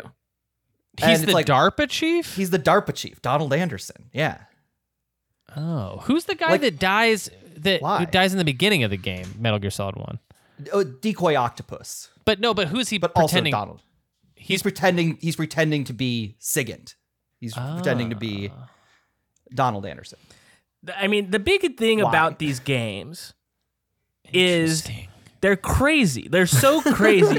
Like I remember watching. I probably watched like a two-hour um like YouTube video of like them like explaining the story, like the story of Metal Gear, and still being like, "Huh?" Huh? He Like, beat like 20 hours. yeah. I'm like, what are you Dude, talking? I remember like when I was like uh like around the time of four, just thinking like the story's not that complicated if Yeah. you played through it. And just like even now rewatching it, I was like, why is who's turning on who? yeah. I I will say that a- a- as far as the game, like each game being its own contained thing, like one is still my favorite because it just I think it strikes the everything is so well balanced in Mm. one in terms of characters as well, and they have some zany characters, but they ground them really nicely. They give them cool powers or whatever. Yeah. Three is a, is very similar, and I like th- and I love three a lot. The one thing I wish, and I don't know if we've talked about this before, but I just wish that the bosses were a bigger deal, or that they had we knew who they were a little more, or they had more of a characterization. Because like I'll never forget Sniper Wolf and Vulcan Raven, and and uh, but I. But like I'm I'm confused. Which one's the fury and which one's the Yeah. uh, the sadness and which one's Whereas the, like in two, you had the the guy on the rollerblades, like yeah, can't remember what his name Fatman was. and Yeah. Vamp and, and Fatman and Fortune. Vamp. They're iconic, and and I could and I could do an impression of them. You know what I mean? Yes. But like with like the pain, Oh yeah. I, he, you know what I mean? It's just like I just wish that they had more. And the Yeah. sorrow kind of gets more screen time than the other ones, and the end a little bit. But like, Yeah, Yeah. The- I feel like the end is probably the standout, one of the standout guys, only because he Yeah. can die a bunch of different ways. yes, Uh, it's like I was interesting. amazed to learn Yeah. about that. He, I mean, so we're talking about this guy that is so old that maybe even he's already died, but comes back to life for a brief amount of time, and he's like this legendary sniper.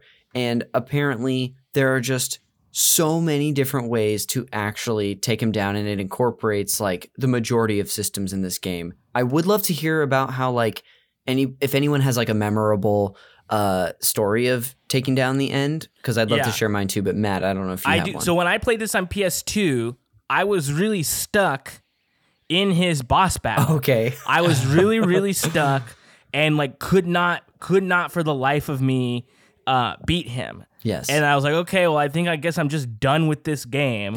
and I put it down for a while and like probably didn't get back to it for like a couple of weeks or something.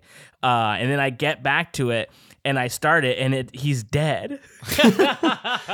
yes. If That you, rocks. I think it Yeah. takes a week, but if you don't, if you save after that fight starts and you don't return, he will die. Yeah, Um, which I didn't know because like I feel like back then, I mean, the, uh, the internet was like a thing at the time, obviously, but it wasn't like now where like you could look up a whole walkthrough of a game when a game is new, Yes. and like it'll tell you all the things and stuff. That was a complete accident, uh, accidental discovery, and it was really really exciting. But then I did it the second, I did the other way to kill him this last time I played, it was really really fun. And by the other way, you mean There's so there's a spot where you can you can get the sniper early. You can get a sniper rifle pretty early in the game, um, and there's a spot where you can see him uh, and basically snipe him. he's like uh, wheeled out in his wheelchair by this Yeah. dock.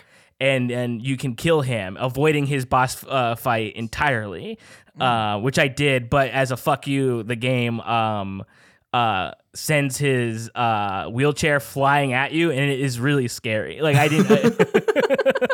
I didn't know that. Yeah, you can take you can take damage uh, if you get hit from the the uh, the what do you call it the wheelchair. Um, but you basically yeah you blow him up uh, like uh, because he has like something in his uh, wheelchair and he like blows up. Jeez. Oh, Yeah, uh, it's really really that. it's well, it's really they were cool. all blowing up when you kill them anyway. That's true. I think you probably That's just killed him. Right. Which- yeah. I, I don't know if this is the time if you wanted to talk more about the end. I have a massive boss bosses, not the boss, boss's theory on Go why for that's it. happening and what's going on. Okay. So I previewed it a little bit, right? This is a story about Snake becoming a soldier, and it's so much of like a soldier is different than a than a human being, right? A hu- mm-hmm. A, human being does not have emotions. A human being does the duties that are given to them. You mean soldier? Soldier. A- yes, a soldier is given I was like, a this sounds- mission, and they must achieve. Do I, as a Sounds like the humans have- I Yeah. know. So even very early in the game, Volgin asks the boss, like on that bridge right before the end of the Virtuous mission, he's like, "Is your protege coming with us?" And she goes, "No, he hasn't found an emotion yet to take with him into battle." Like Snake is not ready. Snake is not a member of the Cobra unit yet, mm. and so this game is about his progress to joining it. I would argue, in that thematically, what he is doing is smashing his human emotions to become the perfect soldier. And the w- reason I say uh. this and the way that the bosses all died is what because I noticed the pain You kill him, and then he explodes. And I was like, what's that about? And the same thing happened with the fear in the end. And so I was like, oh, thematically, he is destroying them. He is destroying pain, he's destroying fear, and he's even destroying his own self. He has reached his end.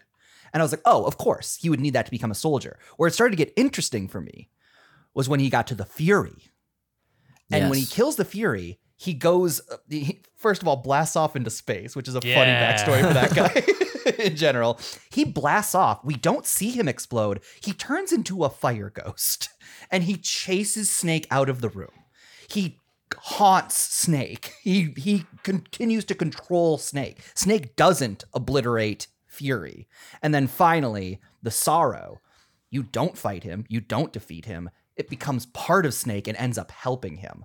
So thinking about the kind of character that we see Snake become just from what we know about him in the earlier Metal Gear games, he never got over his fury. He became the type of person who decided, you know, this game keeps talking about uh, our enemies are not our enemies. It's the times that decides our enemies.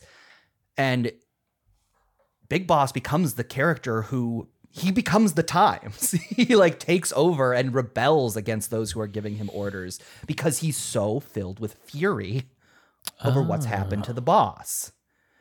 And so like That seeing rocks. that and and I thinking like about that. like the idea that like and and it's why I connected so much to the sorrow in general thinking about sorrow as an element like his sorrow over the boss is what is pushing him forward. It is helping him. It is what made him become this incredible soldier. Mm-hmm. I have no idea how much of any of that is intentional, but as I started looking at that, I was like, oh, wait, this is a story about feelings and how Big Boss has processed them. And that got me all kinds of choked up. I love that. That's a that's a good read on the game. I fucking love it. I do Thank too. That's great. And it kind of actually puts me at ease a little bit with like maybe it's better for this reading if they're not so character, you know, character driven, if they're more just like blank slates or Yeah. or their fighting style is kind of their how they show express their their name.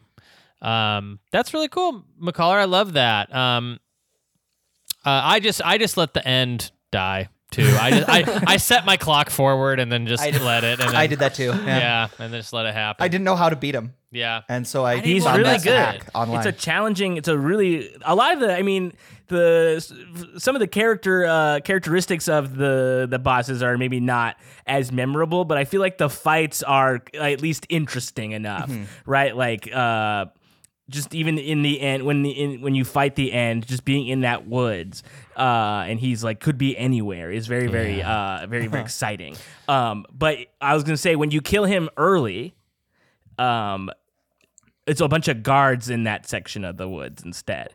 Uh, and Oh. I was going to say this earlier. One of my favorite things about these games is that you can just run away. Yeah. Yeah. Like Yeah. you could kind of run through the whole thing if you if you're if you're quick enough. Um, but like that section, there's like a fuck ton of uh, guards in in there, and you could either take them all down or uh, just run past them all. And that's what I did. I just ran away because you don't go back, like you said. Like there's no backtrack, and they're not going to be there being like, "Hey, there he is again." You just leave, and then they're gone.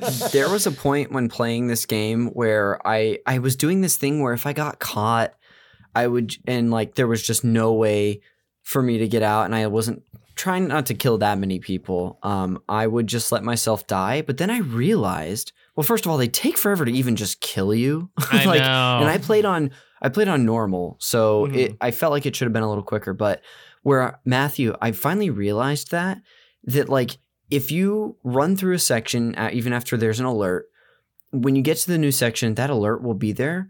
But if you die there, you respawn in that section and the alert's gone. hmm And that was like how I got through, especially guys telling you I didn't play with a silencer because I didn't Yeah. find one or you know how to use it. That's great. I was like, I would try to stealth my way through a lot of stuff, but would inevitably, without the tr- using the trank, would get caught. And it, I'm just like uh, somersaulting through every soldier that I can, knocking them out. Well, and you Um, have that um that fucking tooth thing too, right? Yes. The, The, the uh, like the cyanide death. thing. revival and pill you or could fake death. yeah. you could fake die, but if you don't revive fast enough, uh, you die for real. like so Yes. it's like they they they'll- be like, well, I guess he's de- he just dropped dead Mm-hmm. in front of me. you know that sort of uh, video game NPC logic of just being like, oh, I see a dead guy, I'm done. I did I, Yeah. I did it. Yeah. Uh, then they just walk away, and then you can revive and be like,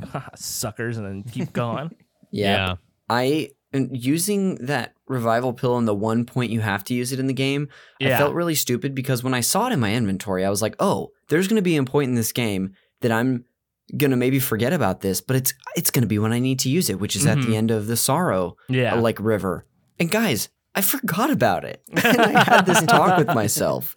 Um, but that and many other elements I felt like informed this for me so much to just digest the rest of the game and, and basically the entire thing in such a fun, enjoyable way because I f- it's like I've I got to take my Metal Gear Solid training wheels off for this one. Like Mhm. especially like the pattern was set from two, whether it's there's going to be an interrogation part, which actually in this one you don't really have to you don't have to press any buttons in. There's going to be a break out of prison part.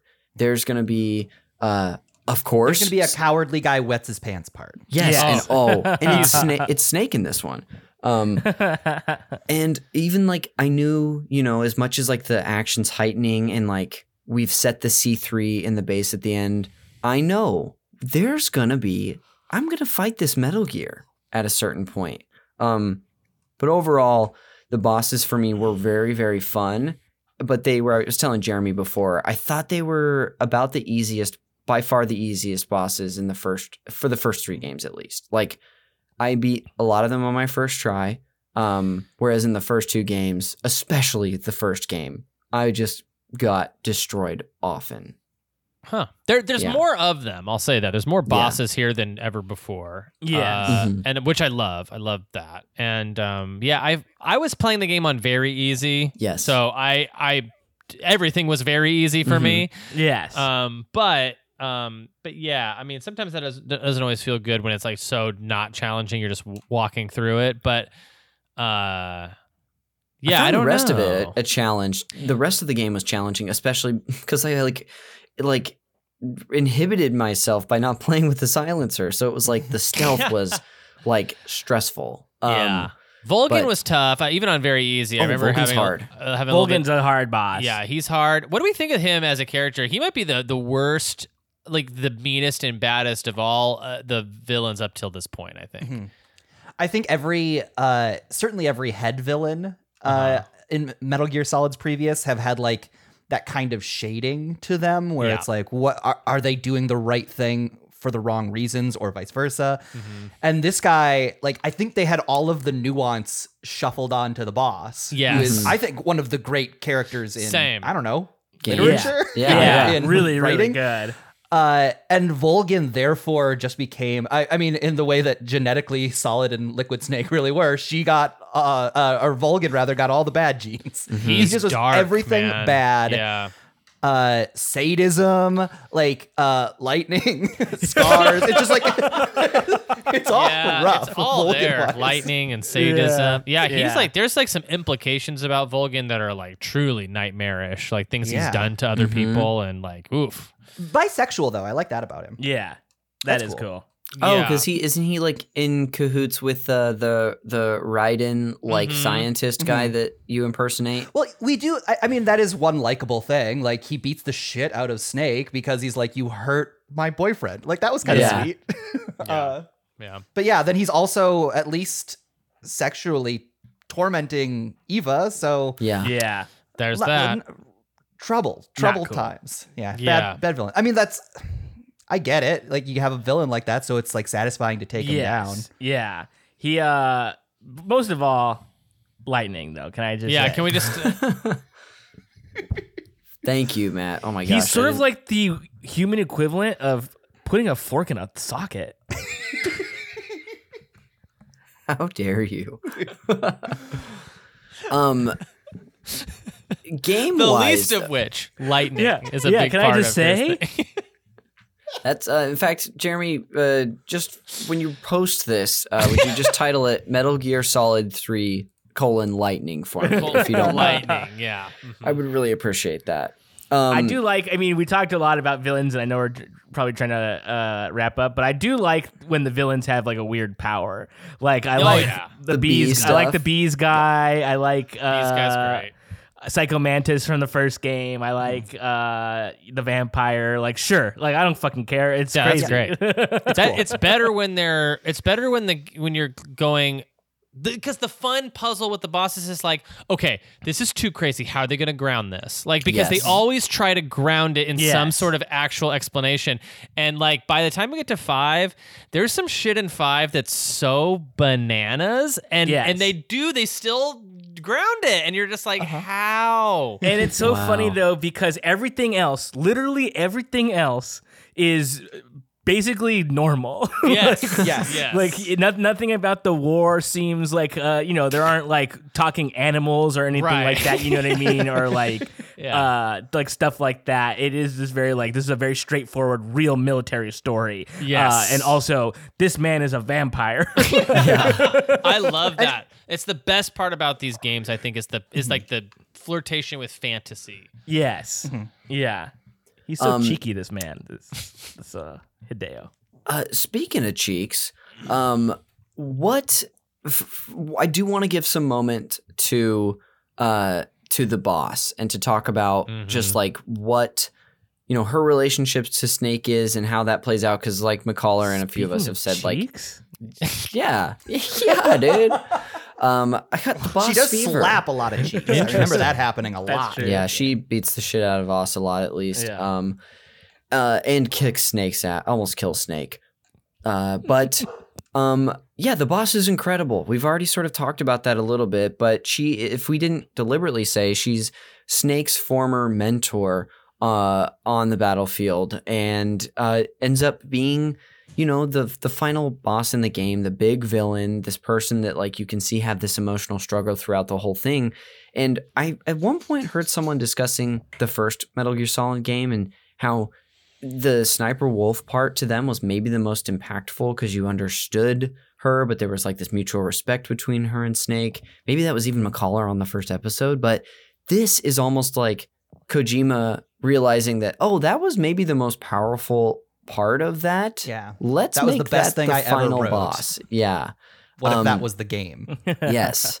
Uh, any any of the boss thoughts or or anything that anyone has has to say? I just wanted to make sure we gave some moments to that. Even that final battle is just I was really tough. One of the toughest parts for me, but was so satisfying when I did it. Mhm. Yeah, I I remember having a hard time with it um initially like when I first played it, but it's such a satisfying boss fight because it really like encourages you to um like use the skills that you've learned along the way, right? And best the boss in everything that she's taught you, right? Yes. Um, this last playthrough that I did, I did have a bazooka and had no time. Uh, so I just like shot her to hell with like my bazooka, uh, like emptied the clip on her with my bazooka. if you shoot, if you sh- yeah. the, at least the first time you shoot that thing for the first time, I think she says, I don't remember what it's called, but she says Yeah. a bazooka. yeah, like, basically, yeah. Like we're having a respectful fight here.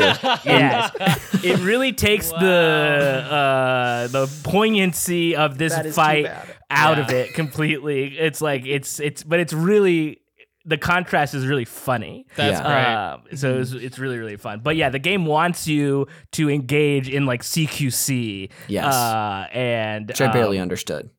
it's a, a difficult system, uh, but uh, but fun and, and and satisfying if you can if you can learn it.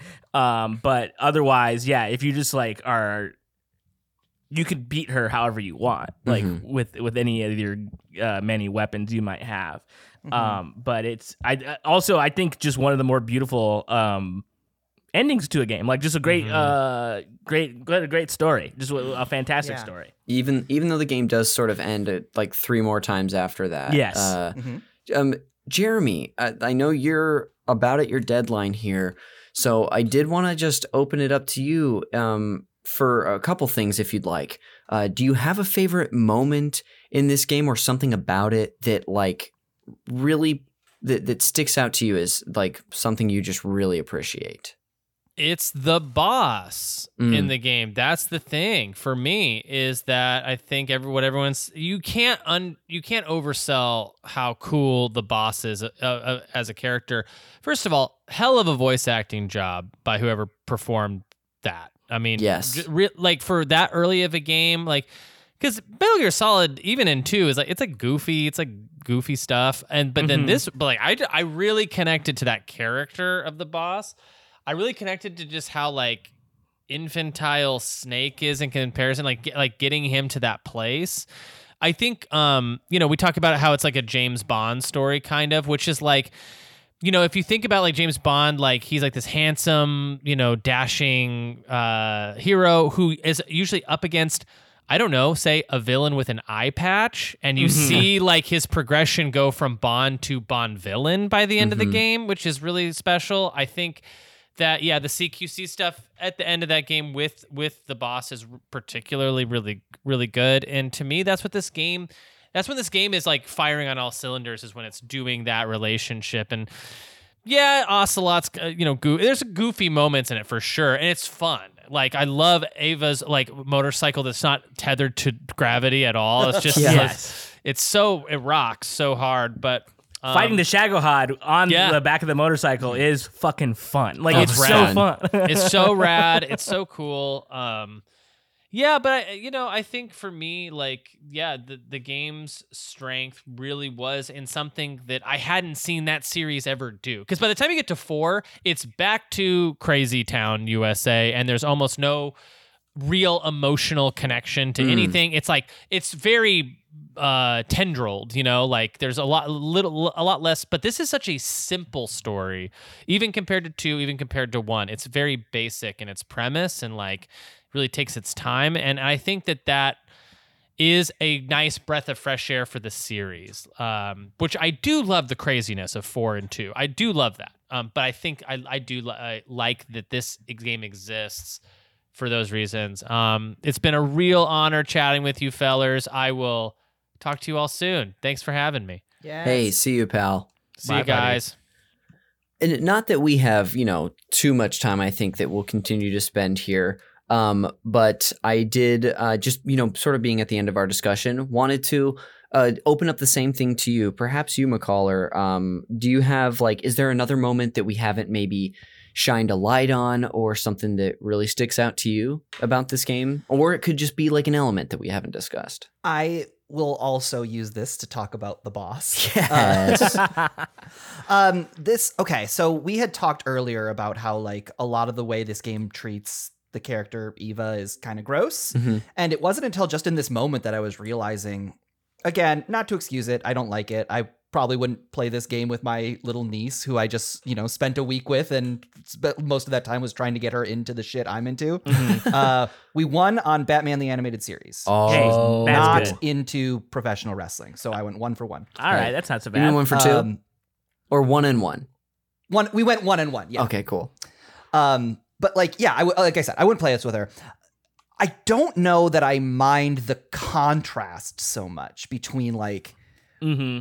the fact that Eva is the one who asks him like, "Were you lovers with the boss?" Yeah. and he's just like, like he he doesn't say yes or no. He's just like, it's so far beyond that. Like that's such like a beautiful line to just like encapsulate like yeah our relationship was bigger than that.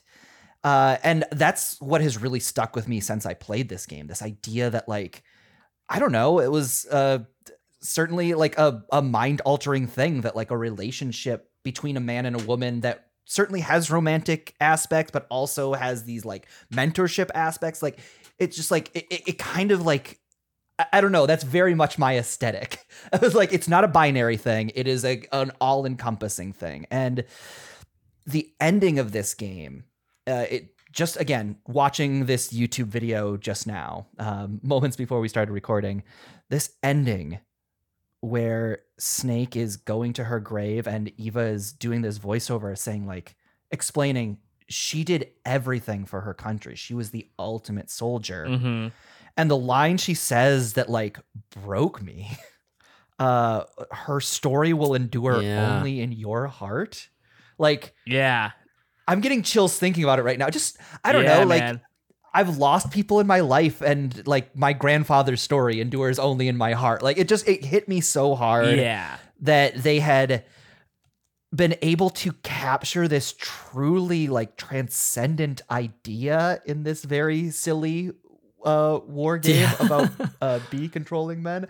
It it's uh I'm like tearing up right now talking about it. It's so good. It's just such a great story and so like impactful and so far beyond I mean I can't think of any other Yeah. video game that's hit me this hard.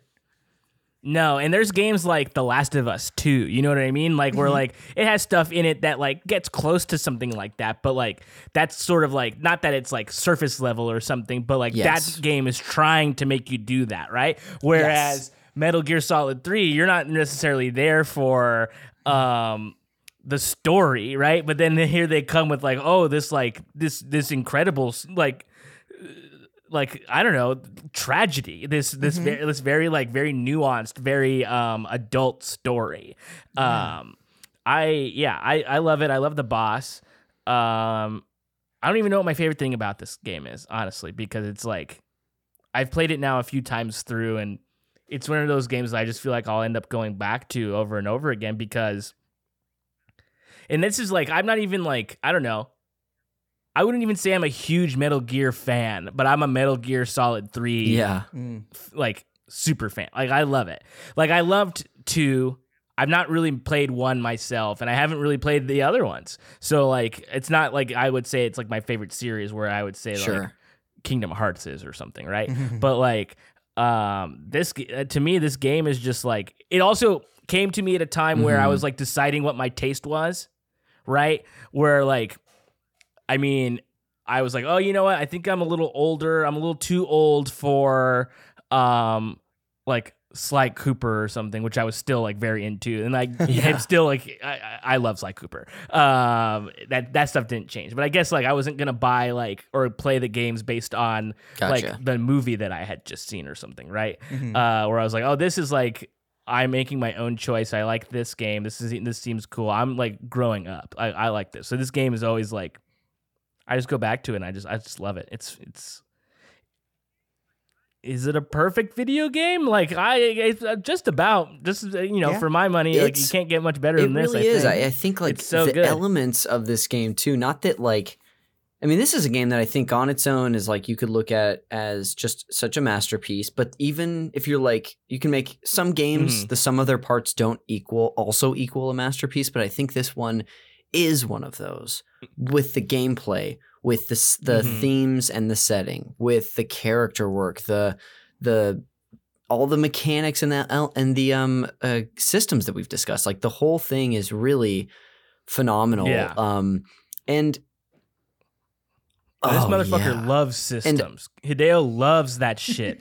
like, wait, when you get to, if you ever play Death Strand, you play Death Stranding, Loves you know them. this guy fucking loves menus. He like designs video games so he can make that's menus. that's where his loves passion is is those menus. Um, thi- this Yeah. game for me also, you know, being so new to the series, like I can already tell say that only having played the first three, like this is immediately in the top some of my top series ever. Like the Zelda is my favorite series. Mario, the Mario series is up there too. You know, two of the big, biggest ones in the world. Um, but this one, yeah, I know. I'm That's that's crazy. uh, he loves Mario. I'm kind of unique in that way. over Um, here. you know who I think is a great basketball player? I bet you didn't LeBron expect me to hear that to say that. Solid at what he Um, does. But yeah, this I'm just so blown away. As much as I loved, I was f- just so uh, fascinated by one. I was uh, just in such a f- two is so weird and so strange what they do, but I adored that for many reasons as well. But this one is like the cleanest one, I think, and the best, and the, what I've played so far. And it builds on so many of the elements in these first games, and it doesn't abandon a whole lot. Even if it's something like the, I wanted to briefly talk about the codec stuff, the codec moment. Um, they change in all first these three first games. The first one's got that beautiful like hand drawn art style. The second one is like futuristic, like 3D modeled faces for everything. And this is uh, you are flipping through pictures of mostly who you're just talking to, whether it's like the British guy who I, I love hearing him talk. I don't even remember his name. Uh, Major Tom.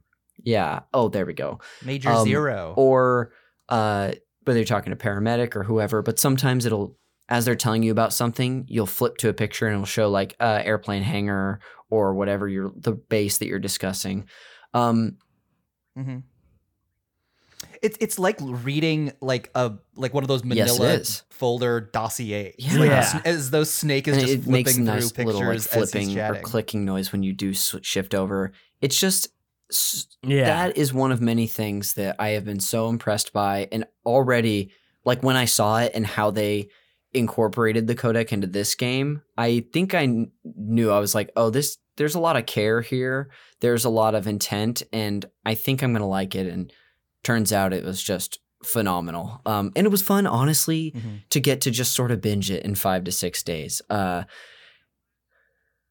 Mhm. Yeah, it's a blast to just like really focus on it and power through it. That's what I did with my last Yes. playthrough, and it, it was very, very fun. You don't get to do that. I feel like a lot of games uh benefit from putting them down Yes. for a little bit and then coming back to it not too long Yeah. ago because you don't want to forget how to play um but with a game like this it, it you sort of like you gotta sit through and sort of play it in Yes. like in quote like and one sitting yeah, you know I think like it's, it's that great. also may be why I felt so good at this one, as much as I, you know, didn't even know how to use a freaking silencer. Um, yeah, but this was um so much fun. Um, any last words from either of you two? Or are we uh, ready to wrap this up? Any last words? Uh, Kuwabara? Shago. Kuwabara? I don't know. Well, we do get to hear they say that at least like twice in this one, and I l- every time they say it, McCaller, I do think of you, um, in a joke you made once in a group chat. Um, but anyway, that'll do it for this episode of the Metal Gear Solid Games Club. Of course, discussing MGS3 Snake Eater. Um, thank you two for being here and for joining me for this. Of course, Jeremy Schmidt already signed off. Um, check him oh, out please. Uh, on all you know on Yeah, Twitter at RIP. Ocarina of Crime, uh, and check out his show, Video Games, a comedy show. Um, he's also producing this and editing this show, so thank you, Jeremy. Um, um, Matt Apodaca, first time on this particular series. Um, thanks for being here. What do you want to plug? Man, uh, you know what? Check out uh, check out Get Played. Um, we uh, we we're less focused on. That's not true. I was saying like we used to sort of do more like a game a week type things, and now we Mm. sort of do a big game like once a month. I'm not sure when this one is in particular is coming out, but at the end of um, March we're gonna do a Oh. big episode on Elden Ring. Uh, so that's like what we have coming up, and uh, and some fun things coming up uh, down the down the road next couple months too. I think people will be excited about. So look look for that. Uh, Twitter and Instagram, Matt Apodaca, uh, and then um, also yeah, Twitch, Matt Apodaca, and what? God, there was something else that I was gonna say. Oh, um. Uh, what's with these homies talking about? Weezer is gonna have an episode out pretty soon because Weezer's putting out Yeah, uh, baby. a spring EP uh, on Sunday the twentieth of the Amazing. spring Um, equinox. Yeah, Right. well, dude, so check that out. Yeah, Happy for you, bud. No, that's a big big They- deal for you. It's a, it's always, it's always uh, my time. I, I do love that that pod can season, be re- like you revisit it as the creator because of they just release stuff occasionally, and Yeah, that's that's that's how much. Uh, I mean, I could be doing more. I could be doing episodes every week if I want to, but you do. I already do. You're a busy so boy. Much. And speaking of which, thanks for making the time to be here. It's always fun to get to hang out with you, buddy. Um, Mister Michael problem, baby. Caller. What about you, my friend? Thank you for being here. What do you want to plug today? Oh, thank you for having me. Very fun to talk about this beautiful, sweet game. Uh, you can find me on Twitter at Mikey McCaller.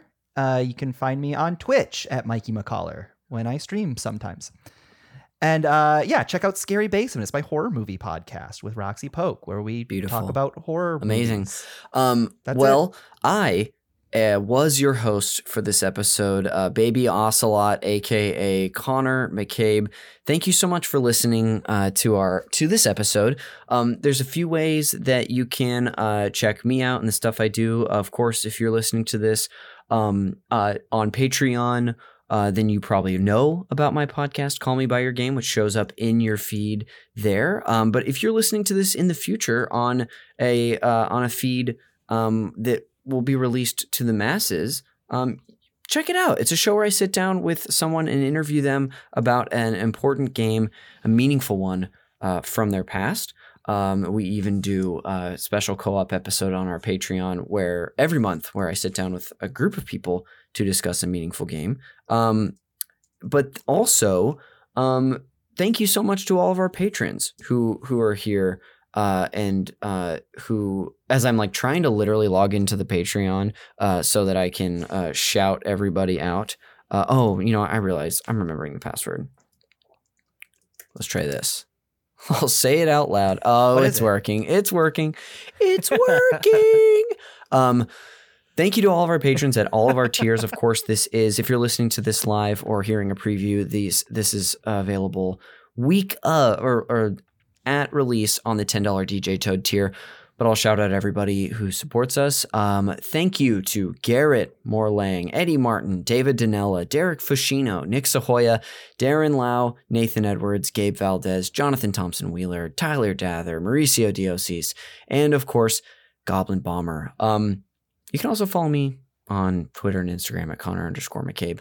But that'll do it for this episode of the Metal Gear Solid Games Club. Uh, we'll see you on the next one, um, which I uh, I'm I'm also hosting. It's going to be on Portable Ops, which is the direct which follows this game in the timeline. Um, but that'll be it for this one. We'll see you on the next. What a thrill with darkness and silence through the night. What a thrill. I'm searching and I'll melt into you. What a fear in my heart, but you're so supreme.